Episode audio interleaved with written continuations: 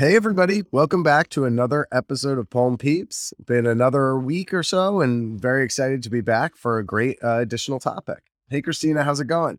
Hey, Furf, doing good today. Uh, yeah, I'm excited as well. Today's episode is another one of our top consult series, which I think we really liked.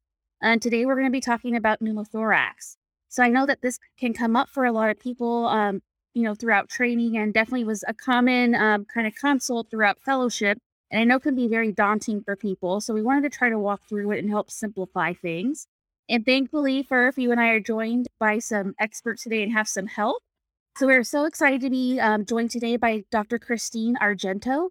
Christine is, is an associate professor of medicine at Johns Hopkins Hospital and is one of the most amazing interventional pulmonologists that I know. He's so skilled and I think is going to have a lot to offer um, for our listeners today. So, Christine, welcome to Pulm Peeps. Thank you so much for having me. What an introduction. This is amazing. Thank you.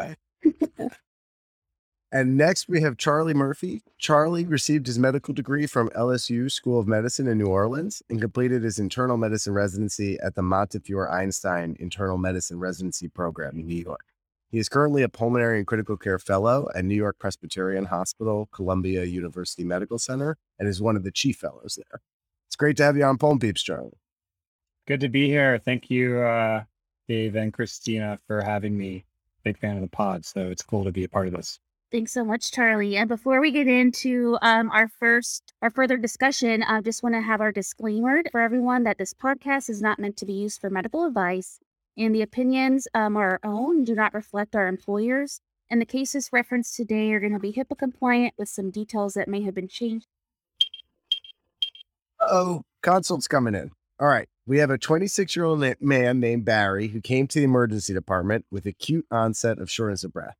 He quickly had a chest x ray done, and there was a right sided pneumothorax. So they paged you as the pulmonary consultant fellow. Charlie, when you get this page, what are like the first things that go through your head? You know, you have a page, you're running around, you're going to have to see this patient, pneumothorax comes in. What are the first things you're going to want to talk to them about and assess the patient? Yeah. So I think, you know, whenever you get called to see any patient, probably the most important first consideration is how sick are they? You know, are they stable or are they in distress or are they coding? You know, there's obviously a huge variation. And, and pneumothorax, like many things we see in pulmonary critical care medicine, is life threatening. So these patients can be at death's door when you get called, or they can be, you know, totally asymptomatic uh, with stable vitals. So, you know, the stability of the patient is always important, but with respect to pneumothorax, I, you know, it certainly can impact how you manage them. So first is like how stable are they? Next, you should ask yourself as you're walking to see them, do you know if this patient has any underlying lung disease? You know, obviously the first thing we think of when managing a pneumothorax is uh, placing a chest tube, but not every one of these patients needs a chest tube. And, you know, one of the kind of branching points for when we decide whether to place one or not is whether or not there's like a quote primary uh, spontaneous pneumothorax in somebody with no lung disease or whether it's uh, quote secondary in somebody who has underlying lung people who have underlying lung disease, I would say generally tend to have lower cardiopulmonary reserve. And so you might be uh, willing or I think uh, interested in uh, pursuing like a definitive intervention with a chest tube in them than you would in somebody who's like healthy uh, otherwise with the primary pneumothorax. And then some of the lung diseases we think about that are associated with pneumothorax.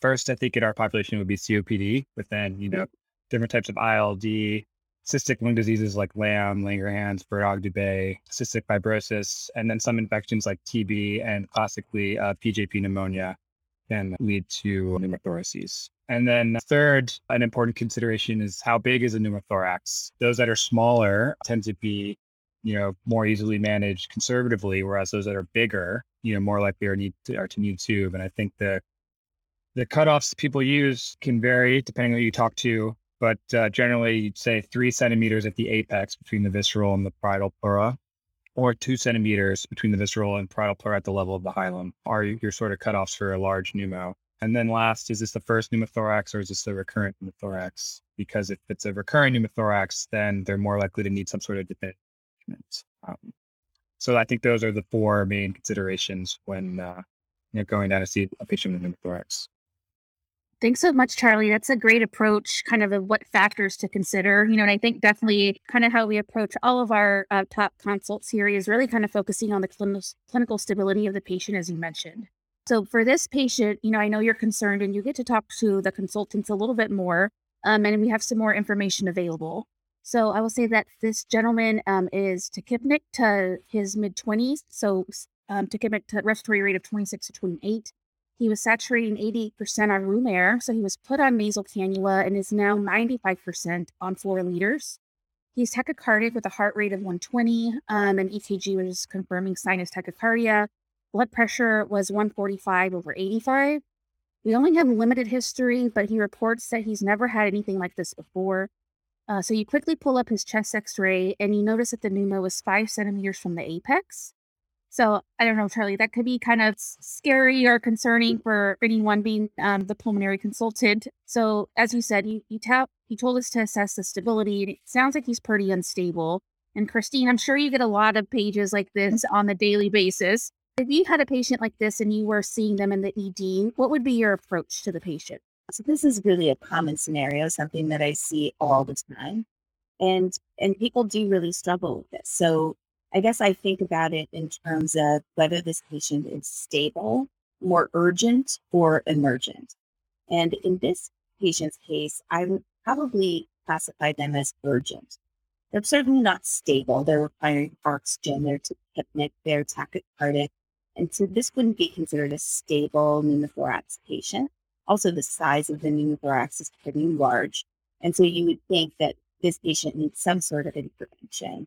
Um, just as Charlie mentioned earlier, three centimeters of apex is, is really our typical cutoff to define a large pneumothorax. And so five centimeters. I wouldn't, however, call this patient emergent, meaning that they are relatively hemodynamically stable or stably unstable, I guess you would say. They're requiring oxygen tachycardic tachypneic, but you know, they're satting 95% on oxygen. Um, their heart rate is not, you know, 150, 160, and their blood pressure is definitively, um, they're hypertensive, not hypotensive. And so I think you have some time and you don't have to do emergent procedures for this particular patient. And so when I think about an emergent situation, I would think about needle decompression. And if I'm thinking about an, an urgent situation, I'd probably head straight to a chest tube and I wouldn't do a needle infection. So I think in this patient, I would look and say this is an urgent case that does require tube thoracostomy and should have a chest tube placed. That's great, Christine. And I think kind of a helping branching point to hi- kind of differentiate, you know, urgent versus emergent and when you would do a chest tube versus needle thoracostomy. And, you know, I know a lot of people may not be familiar with having to do an emergent needle decompression, as you mentioned. Would you be able to walk us through that? Sure. So uh, it's a pretty quick procedure because it's an emergent thing. Um, so basically, what you want to get is an angiocath some form of needle, and you want it to be large enough gauge that you can decompress and let the air out relatively quickly. Because again, these are the patients that are in emergent situations.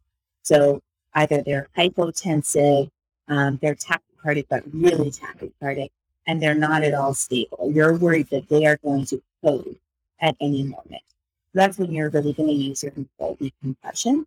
Also, if you're thinking it's going to, they're heading in that direction and you don't have a chest tube available or you don't have the expertise to place a chest tube in the next little bit so that you feel that the patient's unsafe, that's when you want to do it.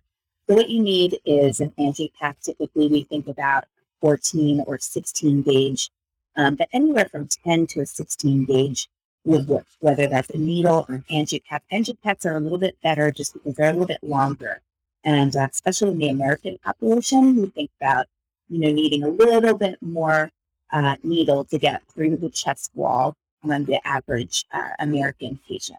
And so what you would typically do, and I, I mean, it's emergent. So if you don't have the chlorhexidine or betadine or whatever present, uh, then you can skip that step. But most of us would try to use chlorhexidine or betadine to just, you know, quickly wipe off the area. You're going to go into the second intercostal space in the midclavicular line.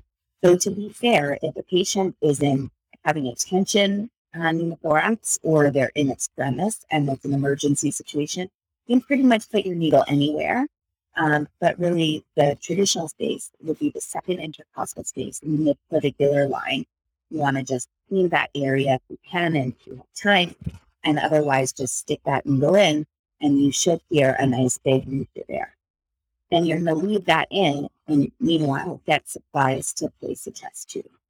Uh, so you would never do a needle thoracostomy or needle decompression and not follow it with a chest tube. That was going to be a follow up question I had, Christine. kind of what do we do after you decompress with the needle? And uh, you answered that for us. So definitely plan on getting a chest tube um, inserted immediately after. Thank you so much for going through that. Yeah, oops. Yeah, and I think that's a really nice tip about the fact that like if it's a really attention pneumo and you've seen on an X-ray it's pushing everything over. I think like the most common question I get is like, where's that second space? But if it's really attention, I mean, you just get it between a rip, right? get the air. Get it between a rip, and honestly, if you can go laterally if you feel a little bit more comfortable, then you know you don't want to go through breast tissue, and you know certainly you don't want to cut the part or whatnot. But um, you know, so try to go a little bit higher. So the second and third intercostal space is not, neither of those are going to be problematic. Um, and then you can go laterally if you need to, but the traditional teaching second.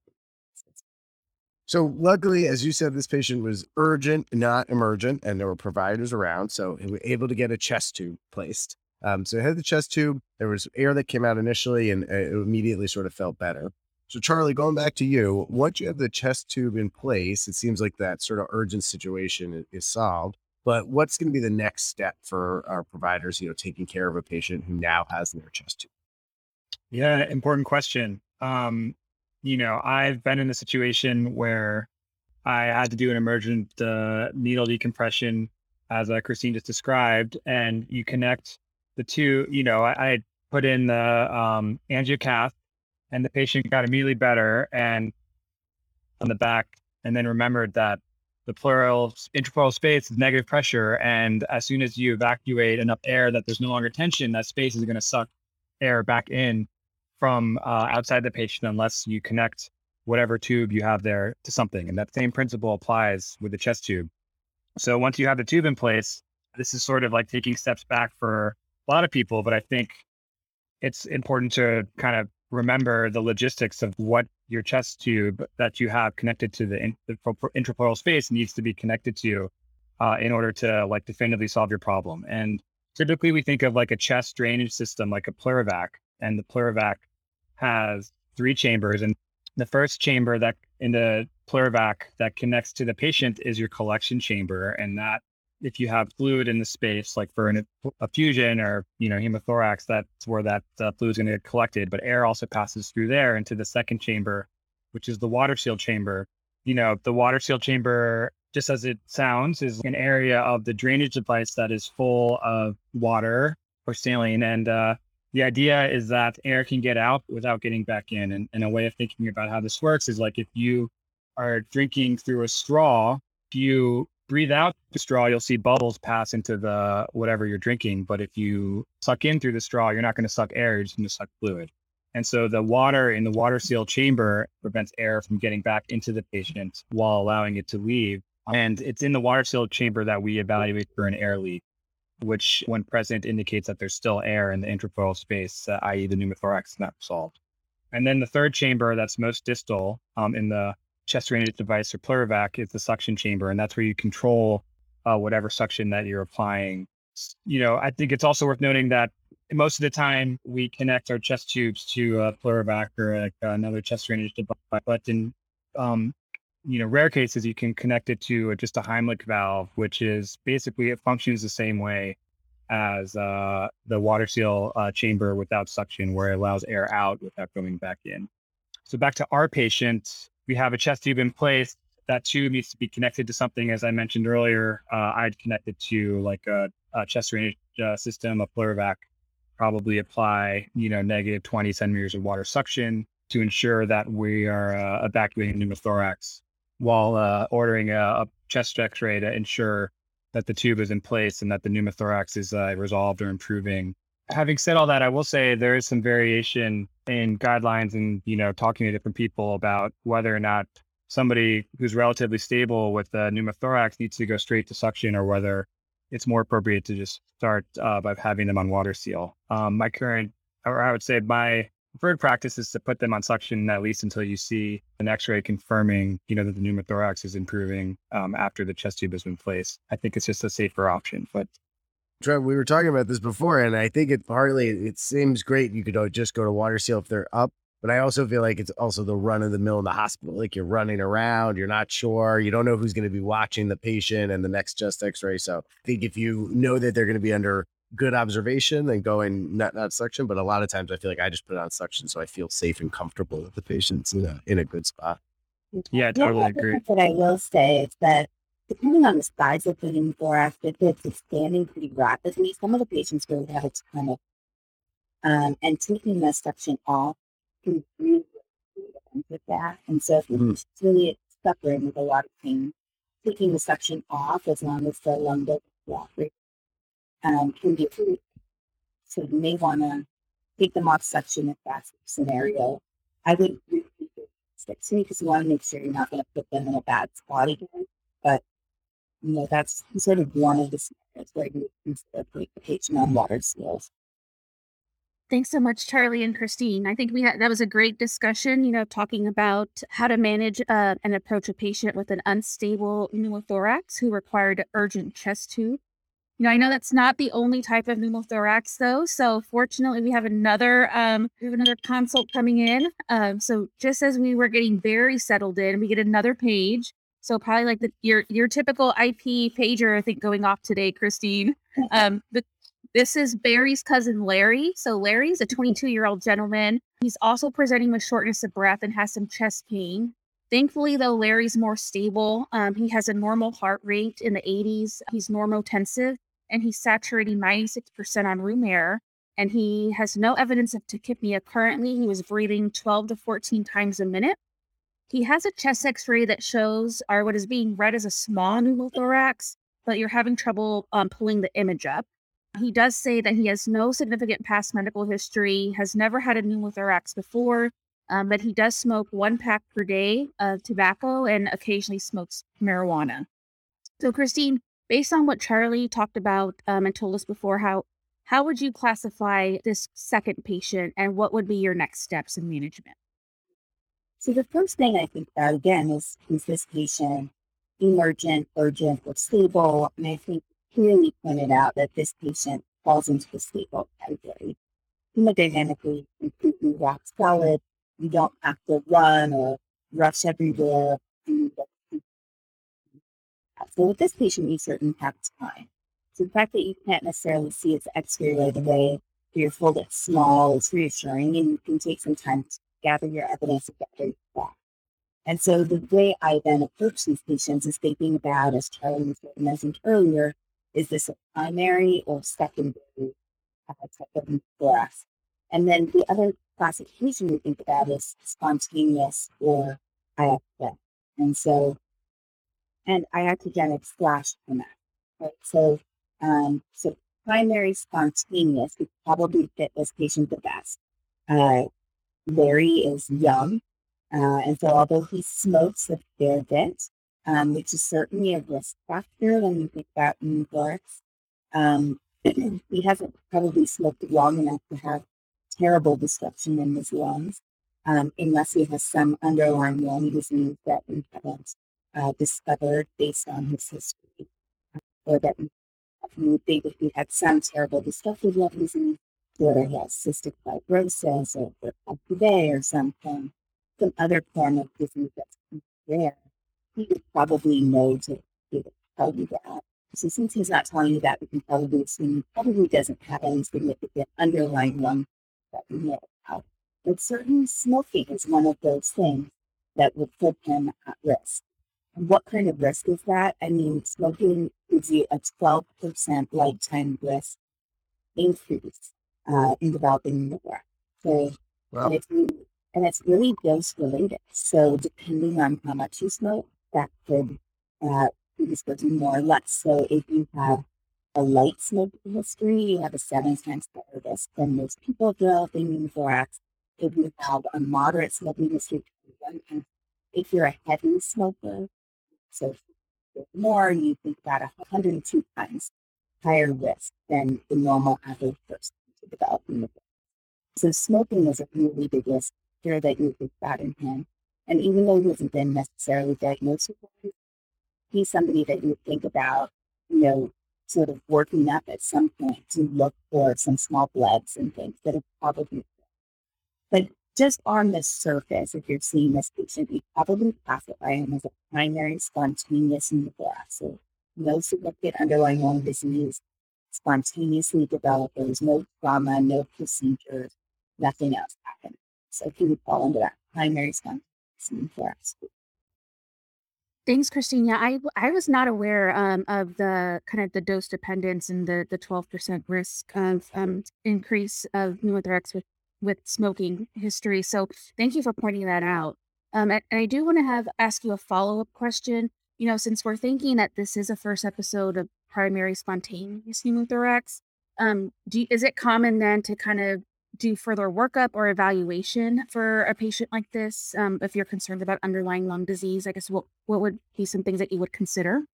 Like and follow up with monty. I feel like that question comes up like a lot for like non-smoker you know if it's a man or a woman they come in with a new pneumo like what do we do after? So you want to think about how often will primary spontaneous pneumothorax recur and it's 25 to 50 percent recurrence rate usually within the first year and so typically, you know, what we do is think about if they do have any risk factors like smoking, as in this gentleman, then you may want to consider a CAT scan and try and see if you can identify blebs or anything else that would have predisposed this patient to a pneumothorax. Um, other people don't necessarily do a uh, an extensive workup for primary spontaneous pneumothorax. You can fix it um, and then try and decide does this patient you know require anything further? And if the history and the imaging doesn't suggest much else we tend to leave it at of imaging and then follow them up in clinic. And typically you know and i always follow your patients up in clinic. So have them you know follow up short-term follow-up so the to test x-rays make sure the thorax hasn't reaccumulated and then uh, if everything is fine, they can either follow up as needed.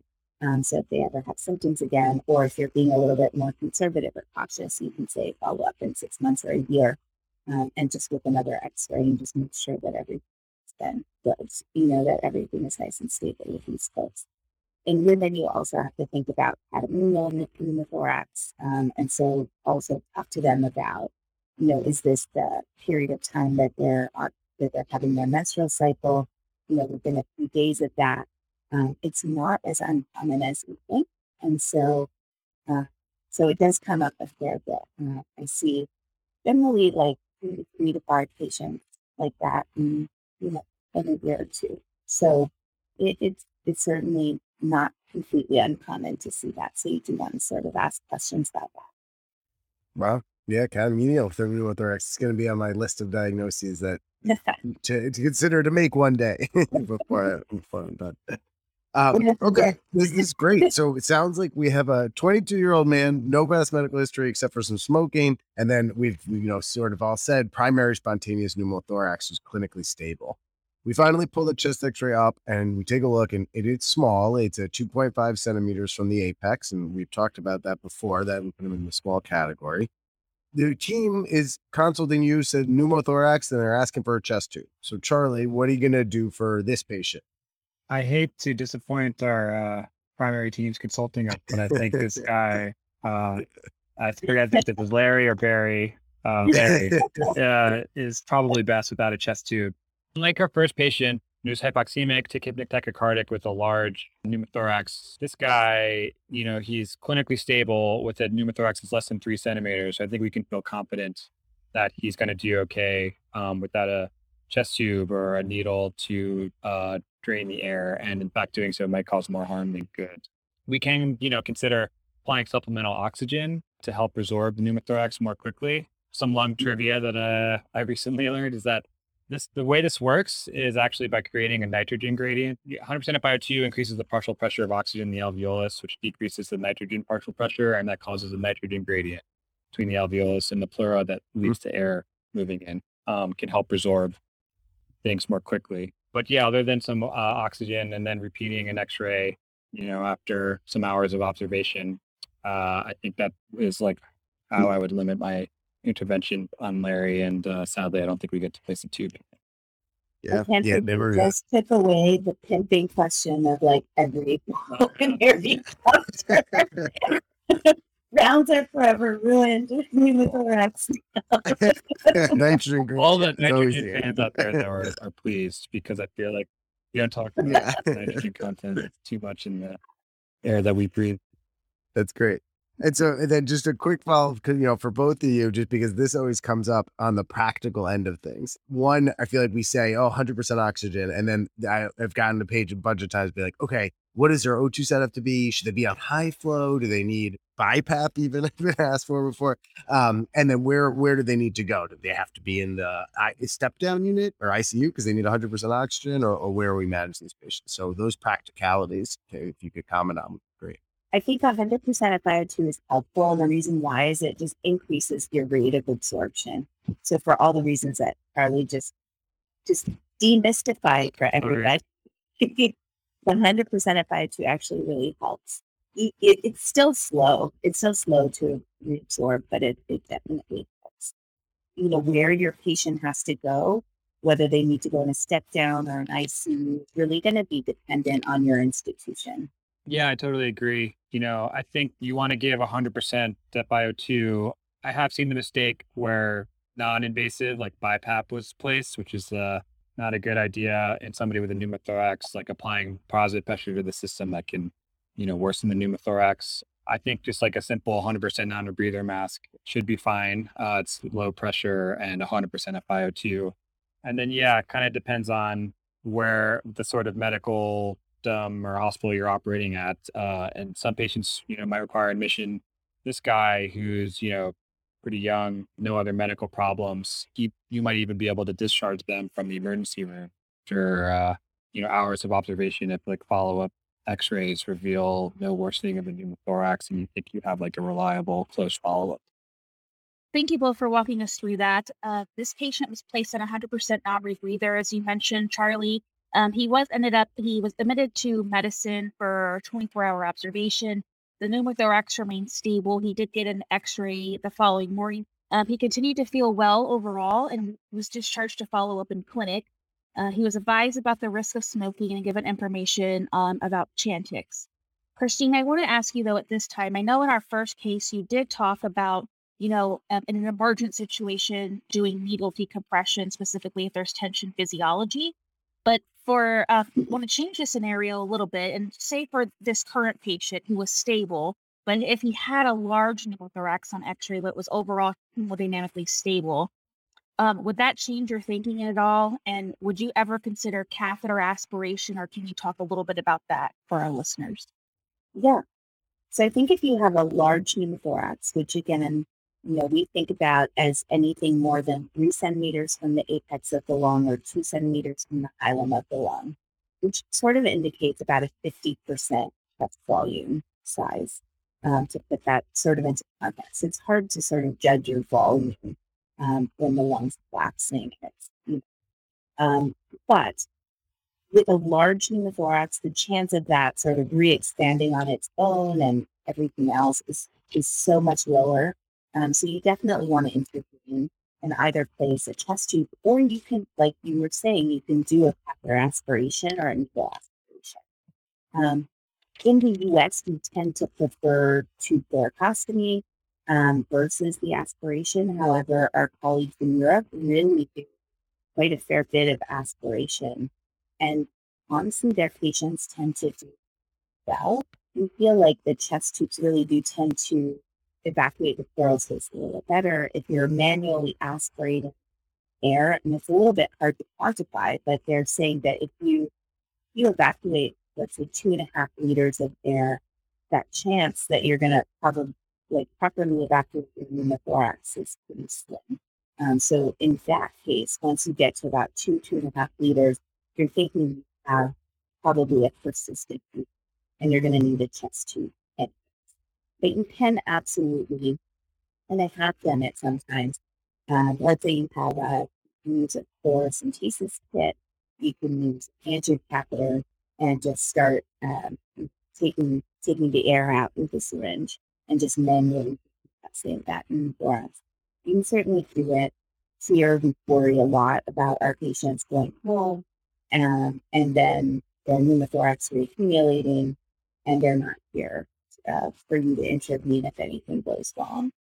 I think also, you know, thinking in the bigger context of healthcare, right? Um, ER visits, the time it takes, the money it costs for patients to come back and forth, um, may be prohibitive. And so we're really trying to make sure that we sort of take care of this pneumothorax. Uh, but it certainly works. And like I said, in Europe, they've been quite successful um, doing the manual aspiration of these. Um, the risk is really just that it's just, you may not fully evacuate the pneumothorax. And Thanks for going over. And I feel like I always see those trials, and then they, and you said it so uh, well. It's like it all depends on the context and who your patients are and, and what resources you have. So it's great to hear your opinion on. All right, man, busy day. So we have a- another patient who's coming in. Larry and Barry are all set, but this time we have a page from a medicine floor for Carrie, uh, a 54 year old woman who has been admitted with a COPD exacerbation. She has emphysema. She's not on home oxygen. She came in two days ago with worsening shortness of breath and an increased productive cough. She's been treated with nebulizers. She's on azithromycin and steroids, and she's been on supplemental O2 while she's been in the hospital, but she never needed to be intubated or, or BiPAP or anything. This morning, she had a coughing spell and significant chest pain, and then a chest x ray was obtained afterwards, given uh, the complaint that she had. And she has a moderate sized left sided pneumothorax.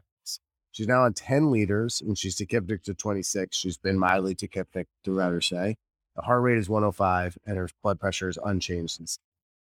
So, Charlie, you walked us through your initial approach to a patient with a pneumothorax before, uh, and you said those four different categories to evaluate the patient. So, how would you evaluate this patient and apply some of those principles? You know, I talked earlier about the distinction between primary and secondary spontaneous pneumothoraces, and this is like a, you know, classic example of a secondary spontaneous pneumothorax from somebody who's got, uh, you know, significant underlying emphysema.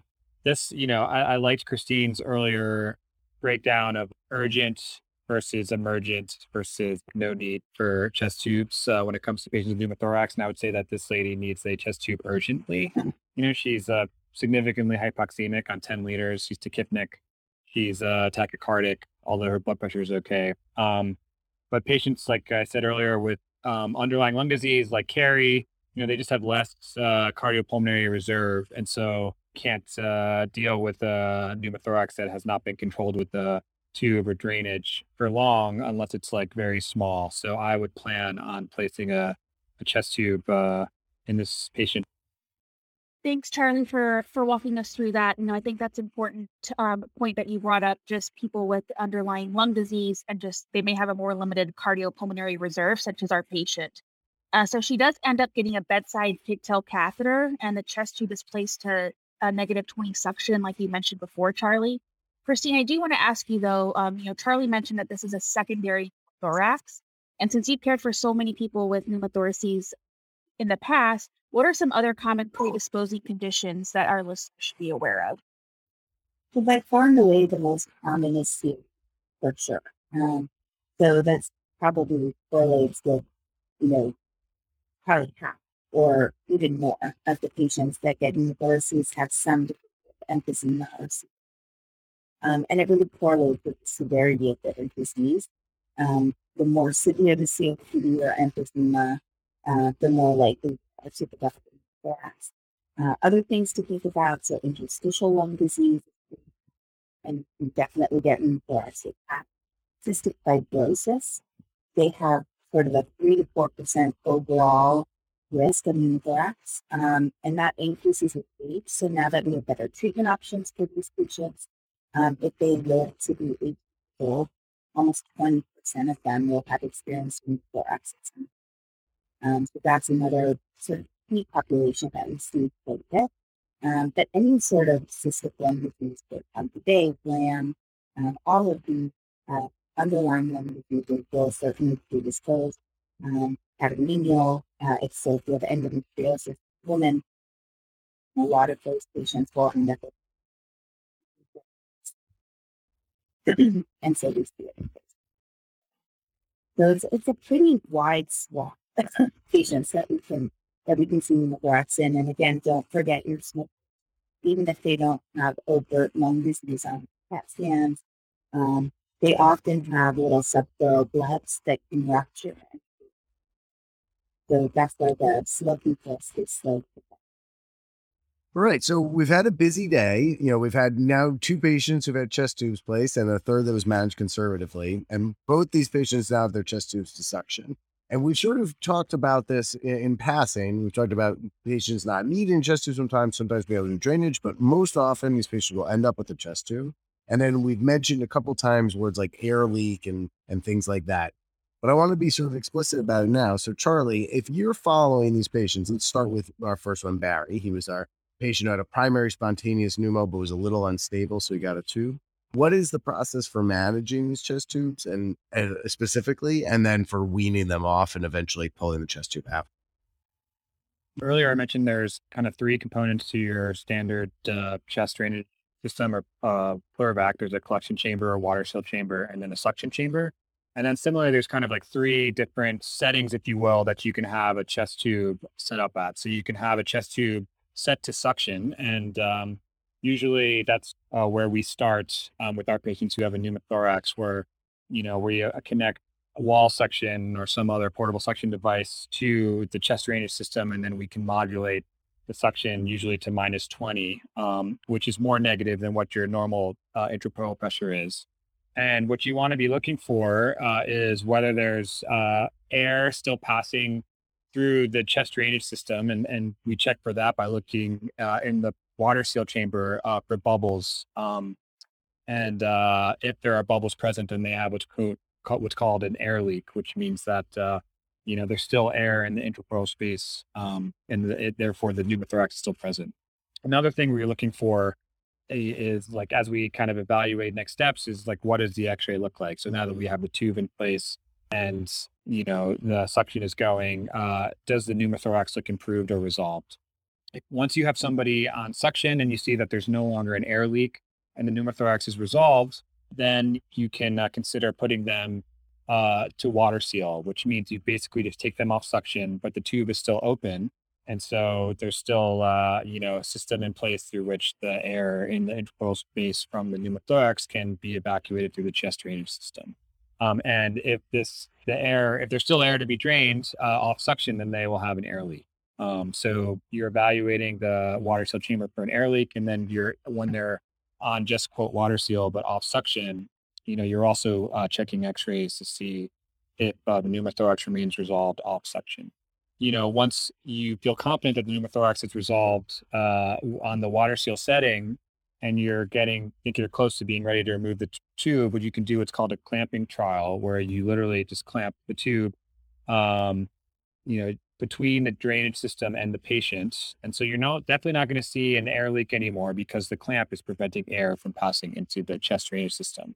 But what you want to do is uh, after clamping, um, you know, check an X-ray and see if the pneumothorax has recurred. Uh, and if it has not, uh, after a certain amount of time, and you know, this sort of, you know, depends on where you're practicing and who's doing it. But uh, if the tube is, uh, if the pneumothorax is resolved and the tube has been clamped for some time, you can feel confident uh, pulling the tube, um, and uh, you'll you feel confident that the, the pneumothorax is not going to recur. You know, I think as I mentioned, there's some variability uh, in how long to how much time to spend in each step. I would I typically you know it depends on how sick the patient is and uh, you know how large the pneumothorax was in the beginning and how fast that they're kind of progressing through each step. But at a minimum, I would say I usually like to have a patient on suction for hours after I place the chest tube, and then if it resolves and they seem to be low risk, then I'll switch them to water seal, and I'd like to watch them for at least a day in water seal, and then if uh, they're still progressing at that point, um, and uh, it seems like the pneumothorax is resolved, then uh, I'll clamp it and then you know repeat uh, an X-ray after it's been clamped for you know a few hours, and then if it's resolved, I'll, I'll pull the tube. But uh, you know some people don't clamp at all. Some people want it clamped for 24 hours. You know, there's a lot of variability uh, in the timing of each step. But the, I think the sequential approach is the most support with the tube involves suction and then water seal means the tube is open but it's you're not uh, adding extra suction and then clamped means the tube is in place but you're not draining anything through it. And those are the kind of the sequential steps to take uh, when you have a chest tube in place for you. I agree with that. The timing, so funny. Like everybody wants a specific um, how long should put them on water seal? How long do we put them on therapy trial? But it's really dependent on how big the thorax was, how significant was it to their hemodynamics? So how stable or unstable were they with that? And uh, you know what is their under? That is all going to factor in to how long you're going to keep these patients at each sort of subsequent step. Right. I feel like that good rule of thumb in medicine comes in. It's like if you're not sure, then and probably it's worth asking somebody, and then decide to put it together. And I think we all know that, right? The people taking care of these things, we all know there's there's no set rule, there's no set guideline. So those are calls that it really doesn't bother us at all to get those. Um, to say, you know, how long are we expecting to to do this trial? What are we looking for? What is our what sort of hoops does this patient have to get through before going to the next step? That's pretty common, and we don't mind that at all because there's really no good step for Thanks so much, Charlie and Christine, for going through that. You know, and I think mo- most times, I think we can kind of, you know, um, situations would go smoothly where we can sequentially go through those three stages that you mentioned, Charlie.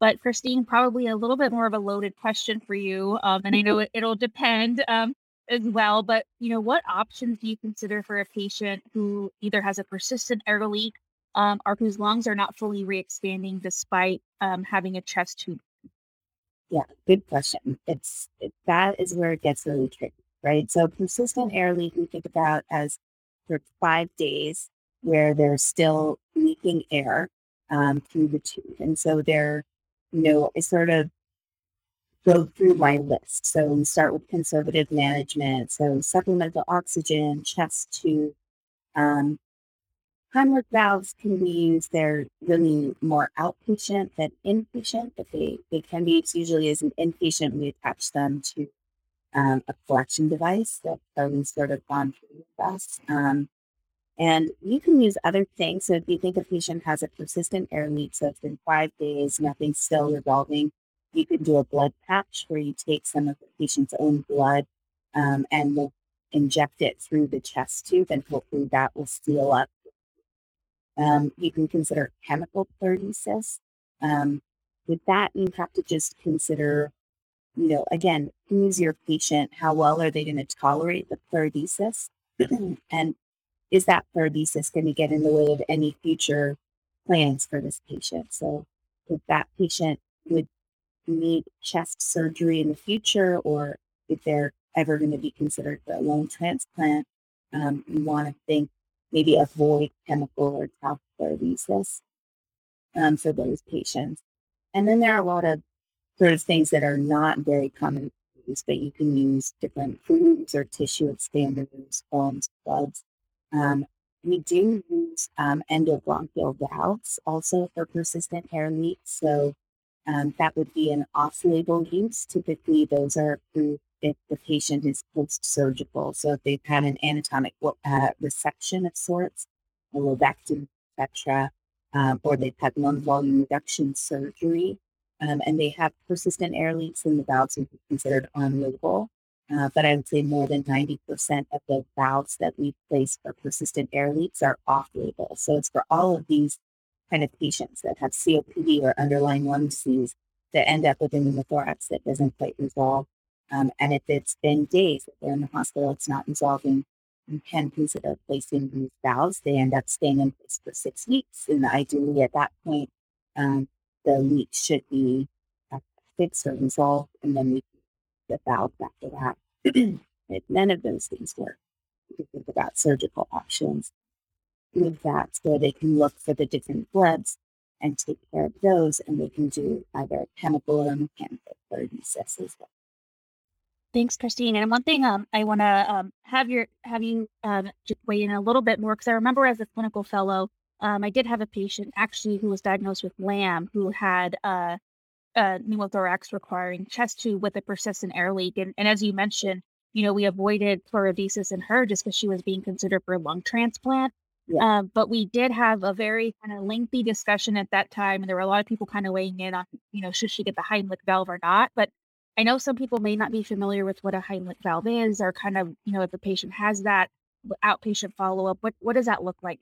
Yeah, so Charlie mentioned it a little bit earlier as well. Really, the Heimlich valve is essentially a one-way valve, so it lets air to come out of the chest, doesn't allow extra air to go back in.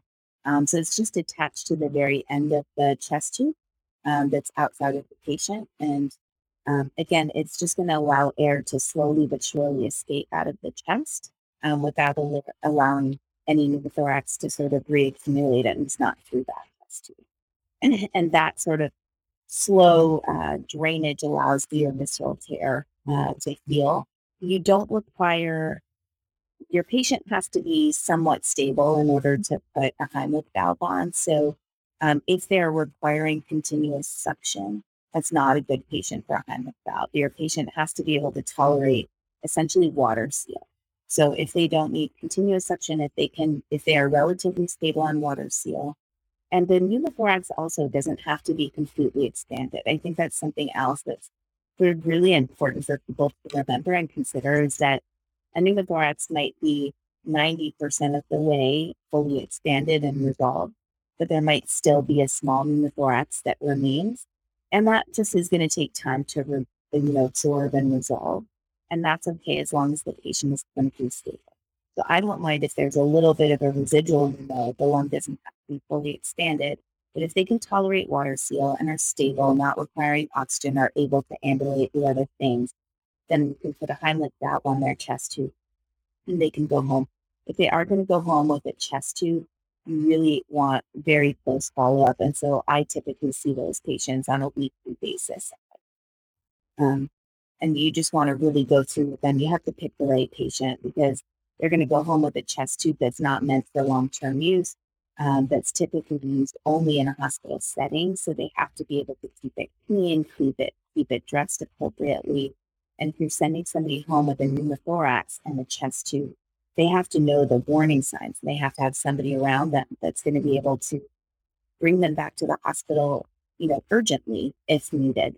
Um, but hopefully, most of these patients, by the time you would consider discharging them home with a Heimlich valve, would be stable enough that they could tolerate a little bit of a reaccumulation of the pneumothorax, be able to recognize it, and come back into the hospital the other thing that's probably a little bit more common um, than the Heimlich valve, but is the same idea, is called a pneumostat. And it's just a really small collection chamber that again attaches to the end of your chest tube. Um, your patient, there's like a little well that you can put a few drops of saline um, or sterile water, um, and it can check for an air leak. So your patient can actually check if there's bubbling when they put the saline or sterile, sterile water into the well if it bubbles, then there's still an air leak present. Um, but it's a little, just a, a little container that attaches to the chest tube. So if there's a little bit of pleural fluid that comes out, it doesn't leak onto them or onto their clothing. Um, they can drain it if they're there. And um, and it just kind of sits again, like just underneath their clothing, stuff like that. So that's probably used a little bit more commonly than the Heimlich valve because the Heimlich valve again will leak pleural fluid and all that stuff gets dislodged a little bit easier than the pneumostat. So that's something that we also use for outpatients. Interesting. That's a great review of the definitive management and then sort of the prolonged management we can do for these patients and when we kind of consider them.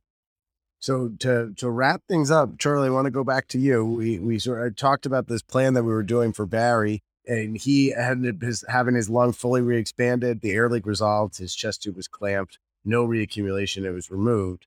Thinking about Carrie, this was the patient with COPD and a secondary spontaneous pneumothorax. We just heard from Christine all the things for definitive management, and we talked about the process that we normally go through per chest tube.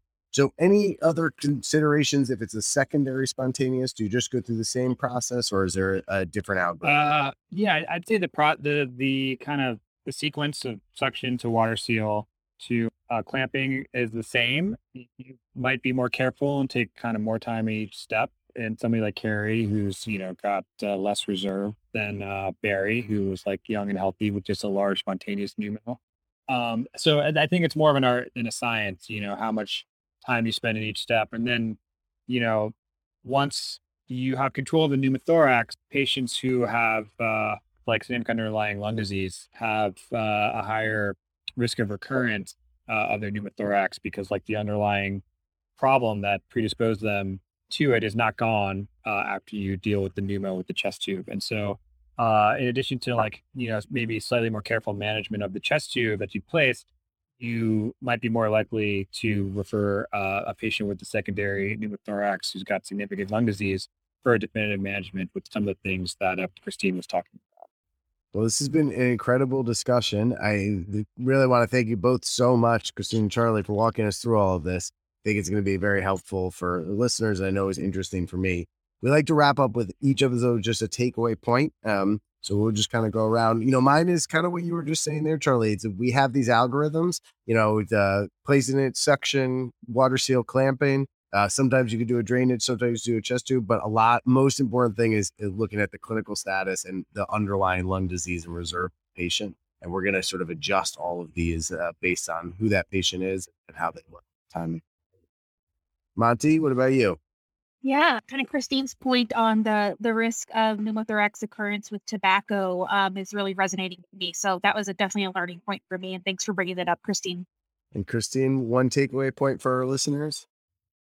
I would say just my approach has always been, you know, to don't panic, kind of come into your situation and start categorizing your patients. So urgent, emergent, or stable, and then primary or secondary and start thinking about that because that's going to affect your full approach.